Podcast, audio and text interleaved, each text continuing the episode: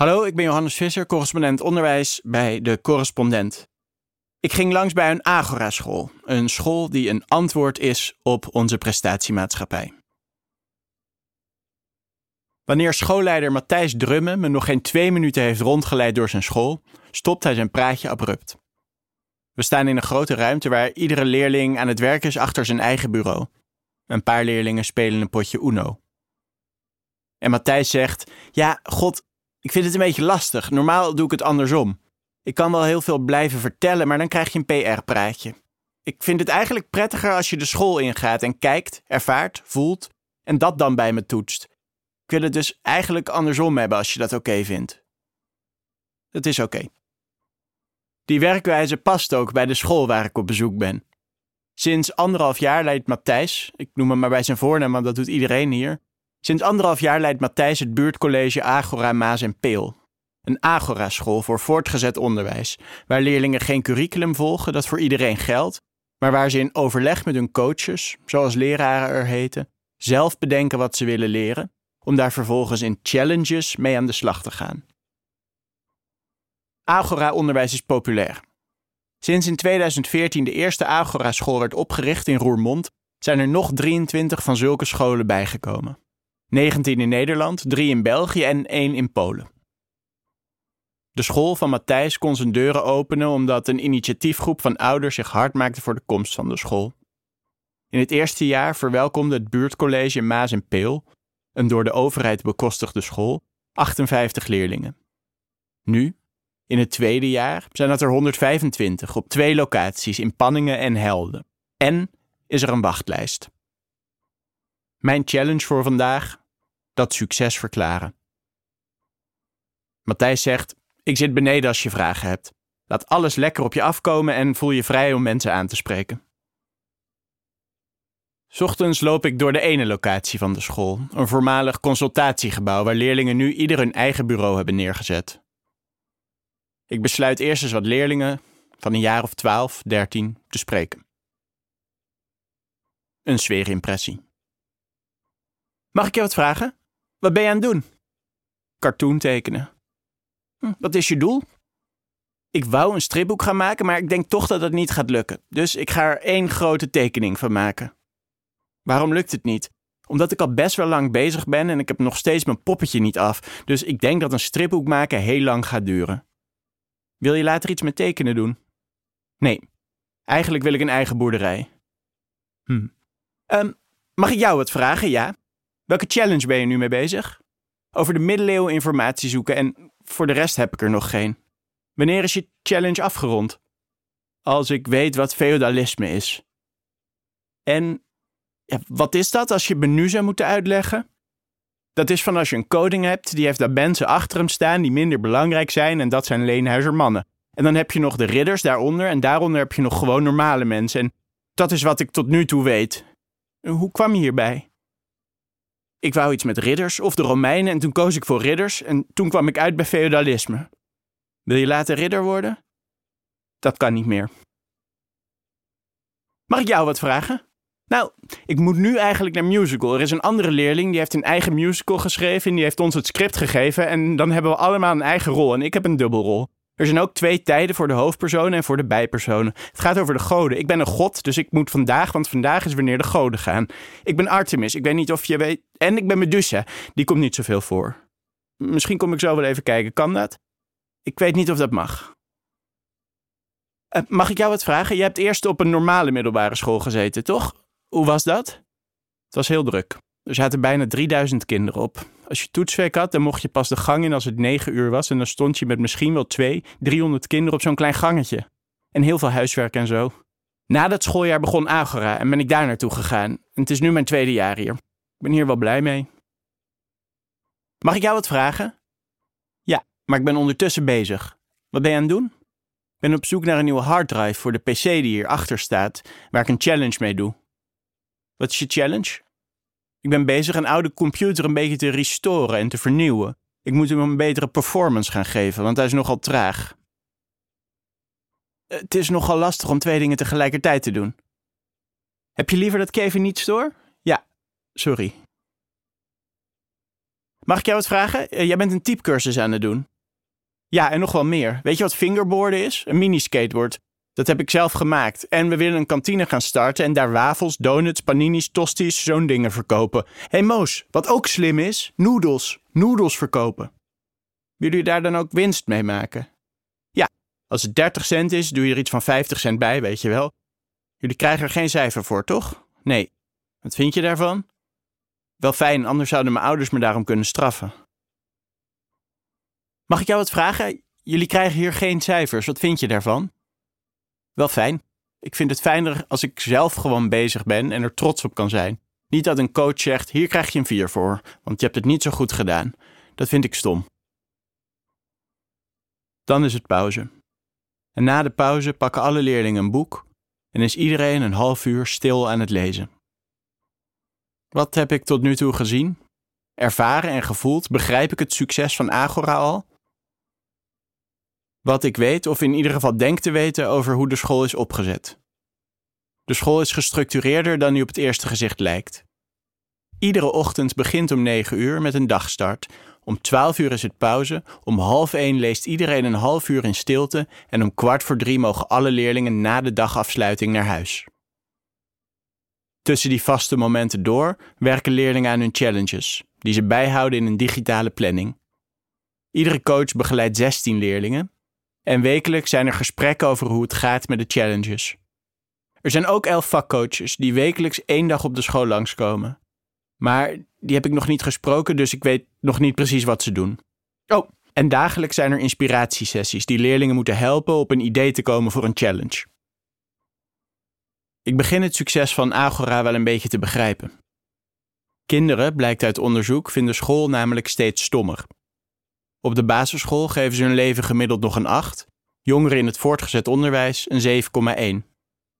Dat cijfer is zowel onder basisschoolleerlingen als leerlingen in het voortgezet onderwijs nog nooit zo laag geweest. En school is de voornaamste bron van stress. Het percentage jongeren in Nederland dat druk en stress ervaart door school en huiswerk steeg tussen 2001 en 2021 van 16 naar 45 procent. Ruim een kwart van de scholieren in het voortgezet onderwijs zegt vaak of altijd stress te ervaren door school en huiswerk. Op Agora is die druk er niet. Er zijn geen lesboeken die doorgewerkt moeten worden. Er is geen leraar die bepaalt wanneer je wel en niet naar de wc mag. Er is geen huiswerk. En de leerlingen die ik spreek zijn blij met hun keuze. Ook op de veiligheidsmonitor scoort het buurtcollege Agora Maas en Peel opvallend positieve resultaten. 93% van de leerlingen zegt dat leraren hen helpen hun best te doen op school, terwijl dat landelijk maar 68% is. 87% van de leerlingen geeft aan het zeker wel of meestal wel naar zijn zin te hebben op de school, tegenover 58% landelijk. 86% is tevreden over de sfeer, landelijk is dat 66%. Toch zijn die resultaten ook weer niet zo opvallend. Mensen, zo staat in theorieboeken, zijn gemotiveerder en gelukkiger wanneer ze het gevoel hebben dat wat ze doen niet opgelegd wordt door een ander, maar wanneer ze zelf, op basis van wat ze nuttig, waardevol of leuk vinden, hun eigen keuzes maken. Ik zie vandaag veel leerlingen die ervoor gekozen hebben, zelf, om te gamen. Coach Wendy maakt zich niet zo druk over die gamende leerlingen. Telefoons en laptops zijn niet meer weg te denken uit het leven. Het is zaak dat leerlingen daarmee om leren gaan. Dus, zegt Wendy, ga je daar het gesprek over aan. Waarom maak je die keuze? En is het niet veel fijner om je aan je planning te houden? Het is inmiddels middag en ik ben achter Matthijs aangereden naar de tweede locatie van Agora, een voormalige basisschool op een paar minuten rijden. Hier oefent de musicalgroep, maar die heeft liever niet dat ik kom kijken. In een ander lokaal zit de Lego-groep, vertelt Matthijs nog. En verder moet ik weer zelf kijken. Coach Wendy gaf tot dit schooljaar biologie op een meer traditionele school. Toen haar leerlingen vroegen waarom ze wegging, liet ze hen een plaatje zien van ganzen in een kooi die gedwangvoerd worden om er foie gras van te maken. Ze zei: Dit is hoe het voor mij voelt. Ik moet jullie hier nu opsluiten en jullie krijgen de hoeveelheid voeding waarvan ik vind dat jij die nodig hebt door je strot heen geduwd. Daar zitten jullie helemaal niet op te wachten. Nu, zegt ze, heeft ze gewoon blije gansjes, die vanzelf wel een keer eten pikken wanneer ze eten willen. Ze zegt: Ik geloof niet meer in het traditionele systeem, omdat je dan voorbij gaat aan wat je als mens bent en kunt. Ook voor het eindexamen is Wendy niet bang. Ze is ervan overtuigd dat kinderen op Agora met veel meer motivatie door het examenhoepeltje springen. Waar die motivatie toe kan leiden, zag ze vorig jaar, toen ze al een paar dagen meeliep op de school. Toen wilde een leerling als challenge meer leren over spieren en botten. Wendy zei: Oké, tof. Als je dat goed uitzoekt, neem ik volgende week een soepkip mee. Dan gaan we kijken hoe het zit met die spieren en botten. Na drie dagen appte de leerling Wendy een filmpje, waarin ze door een Word-bestand scrolde. Daarin stonden alle termen die ze moest gebruiken in haar eigen taal uitgelegd. Dus Wendy en die leerling met die kip aan de slag. En die leerling kon precies vertellen wat een pees is en een spier, een kraakbeen. Wat zij in die drie dagen voor elkaar heeft gekregen, zegt Wendy hierover, daar doe ik normaal gesproken in het traditionele onderwijs een half jaar over. Dit meisje wilde dit leren. En niet omdat ik vond dat ze opdracht 1 tot en met 6 moest maken. En daarna maakte ze soep van de kip. Wendy zegt dat ik ook echt even bij de dagafsluiting van een collega moet zijn. Dat gaat ten koste van de afspraak die ik met Matthijs heb, maar die kan wel even wachten, vindt hij zelf ook.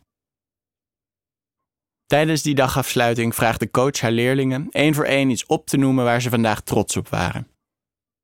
Dat ik genoeg werk heb gedaan. Dat ik goede afspraken heb kunnen maken met mijn groepje. Dat ik stiekem een panini heb kunnen eten in de bus. Dat ik een pc uit elkaar heb gehaald. Ik wist niet dat er zoveel kleine onderdelen in zitten. Dat ik acht uur slaap heb gehaald gisteren. Dat er iemand vragen kwam stellen en dat het goed ging. En dan, als bijna alle leerlingen naar huis zijn, spreek ik Matthijs. Was het goed zo om het andersom te doen? vraagt hij me. Tja, zeg het maar. Word je liever eerst meegenomen de school in, mee op onderzoek uit, of wil je eerst horen wat je te zien zal krijgen? Oftewel, wat zou je liever eerst gelezen of gehoord hebben?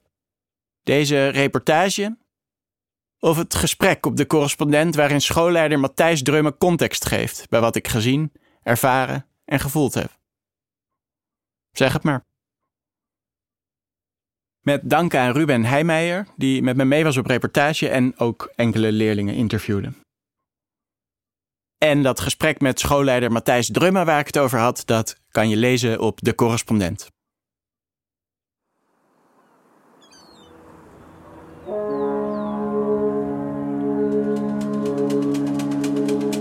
90% van onze spullen komt uit een container. 90%. Zonder die stalen doos ligt de hele wereldeconomie op zijn gat. En zou jouw leven er totaal anders uitzien. Hier komen dus nieuwe kaders om straks 20 miljoen containers te kunnen laden elders. En toch komt de container in bijna geen enkel geschiedenisboek voor. En weten we nagenoeg niets over de reis die onze spullen erin over de wereld afleggen. Het is een ongelooflijk bewijs dat we als Nederland iets kunnen. En hier zijn we goed in. En dat laten we hier de hele wereld zien. Het is een bizarre paradox. Containerschepen behoren tot de grootste door mensen gemaakte dingen op aarde. En ze zijn tegelijk totaal onzichtbaar. En duik je in de wereld van de container, dan zie je ineens dat die stalen doos van alles verbergt. Ja, totaal is er 3,2 miljoen kilo rotzooi in zee beland. Er is een criminalisering opgetreden van zeevarenden. Het wordt echt een gevangenis. Some of the worst cases are over four years that seafarers have been left on board. They haven't gone home. They haven't been paid. Gaat het hier eigenlijk over monopolievorming? Ja. In deze podcastserie zetten Maaike Goslinga en ik, Maite Vermeulen, een schijnwerper op de verborgen wereld van ons goederenvervoer op zee. Om te snappen hoe onze spullen bij ons komen en wie daarvoor de prijs betaalt. We always have our aha moments. Um, What was yours? Luister nu naar Containerbegrip, een podcast van de correspondent. Het gaat af en aan, het gaat dag en nacht door. Jaar in, jaar uit. Ik vraag me wel eens af, wie maakt dat allemaal op?